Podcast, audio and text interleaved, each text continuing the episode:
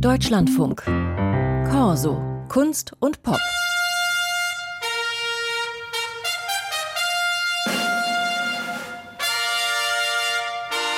So klang die Fanfare der Berlinale 1951. Da war Steven Spielberg gerade mal fünf, also noch lange vor dem Talentalter.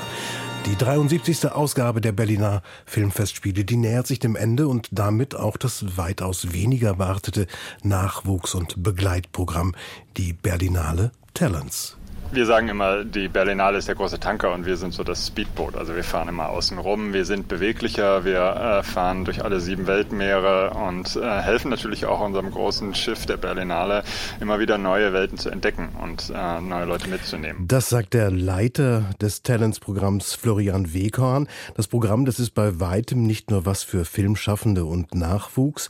Das findet äh, meine Kollegin von Corso, Jasmin Kröger.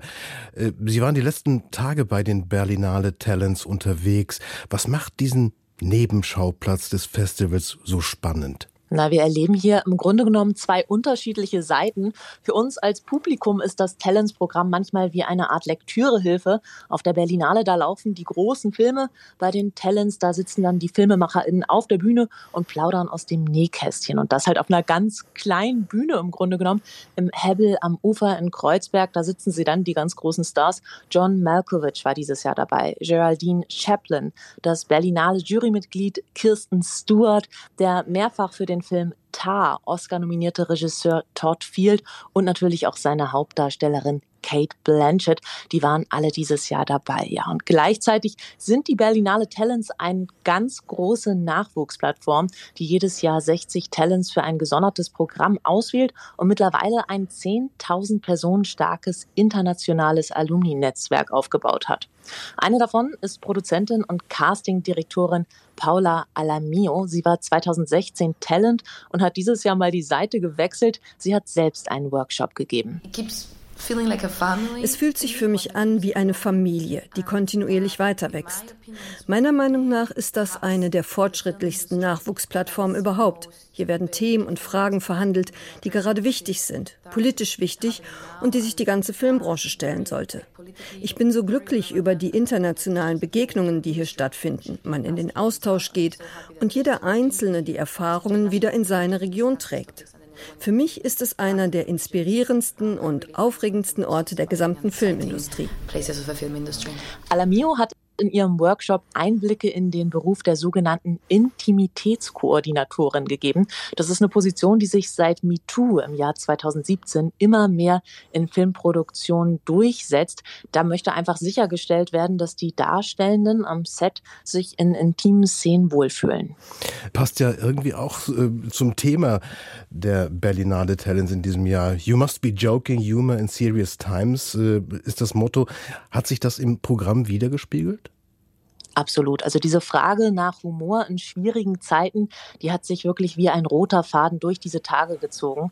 Festivalleitung Florian Weghorn erzählt, warum man genau dieses Thema gewählt hat. Ja, wir haben uns gefragt, was kann man denn überhaupt machen in diesen Zeiten? Ne? Und was ist, äh, tut uns gut?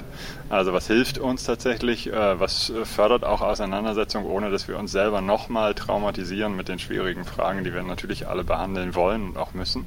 Und äh, wir haben dann auf das zurückgeschaut, was was uns im Innersten stark macht und was uns auch ein bisschen vereint über die Welt hinweg. Wir haben immerhin ja fast 70 verschiedene Länder hier vereint ähm, und der Humor, so unterschiedlich er ist in all den ganzen Welten, ist etwas, was so universal den Menschen zu eigen ist, dass es nicht nur als filmisches Ding interessant ist, sondern eben auch als etwas, was die Community hier zusammenbringt.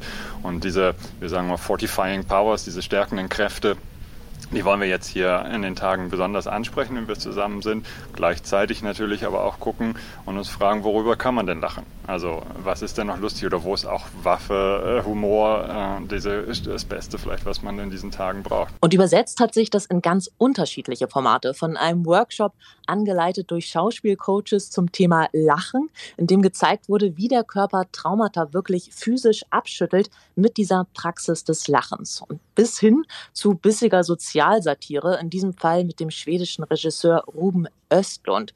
Der hat dieses Jahr mit Triangle of Sadness einen der heißesten Oscar-Kandidaten ins Rennen geworfen. Und im Rahmen der Berlinale Talents hat Östlund seinen neuesten Film gepitcht. Das hat anscheinend Methode bei ihm. Er hat erzählt, dass er Triangle of Sadness rund 200 Mal auf Bühnen und im Freundeskreis gepitcht hat, bevor er da irgendwas zu Papier gebracht hat. Ja, und jedes Mal nimmt er dann halt auch Anregungen aus den Reaktionen mit.